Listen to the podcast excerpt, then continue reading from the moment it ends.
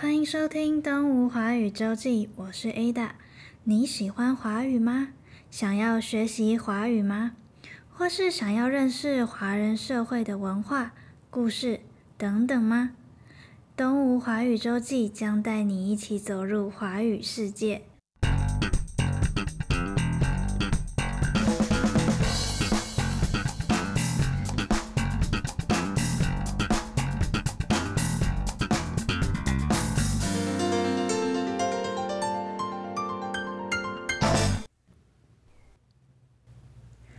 本集的主题是那些日子我们一起学的华语汉字的故事。华语中的汉字，如果认真算起来，可高达七八万字。一般生活中会用到的，大约六七千字。无论是七八万个，还是六七千个字，每一个字都有它的小故事哦。想要知道每个字后面藏着什么样的秘密吗？跟着汉字的故事，让我们一起来一一认识吧。天气越来越热，下个星期就是二十四节气当中的夏至了。今天我们要来介绍一下一年四季当中夏天“夏”这个汉字的由来。“夏”这个字其实原本不是代表季节。大家可以看一下单元图片最左边“夏”的甲骨文，以及旁边的金文，看起来像是一个又高又大人的形象。这个又高又大的民族，其实就是夏民族。不知道大家有没有听过一个词“华夏”，指的就是中国。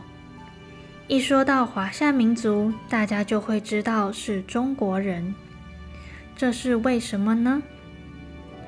中国历史上的第一个朝代就是夏，因此古代汉民族会认为自己是夏族的后代，称自己为华夏儿女。中国文字的造字方式共有六种，称为六书。其中一种造字方式称作假借，因为夏天的“夏”的发音与民族“夏”的发音相同，因此没有额外造字，而直接使用“夏”来代表一年当中的第二个季节。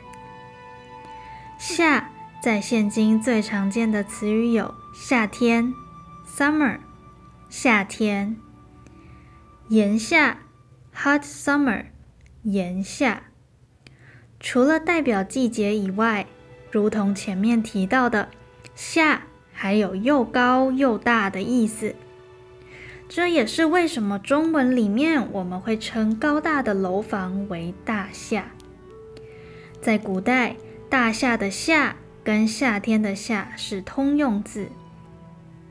到了现代，则加上了代表房屋的部首“眼部”。夏，夏天，炎夏，华夏。你还知道什么关于夏天的词语吗？快留言告诉我们吧！感谢大家收听《东吴华语周记》。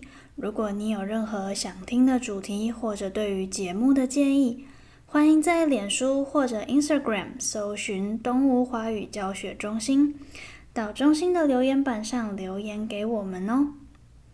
如果喜欢我们的节目，请分享给你对华语学习有兴趣的朋友，也欢迎订阅我们，才不会错过新的一集哦。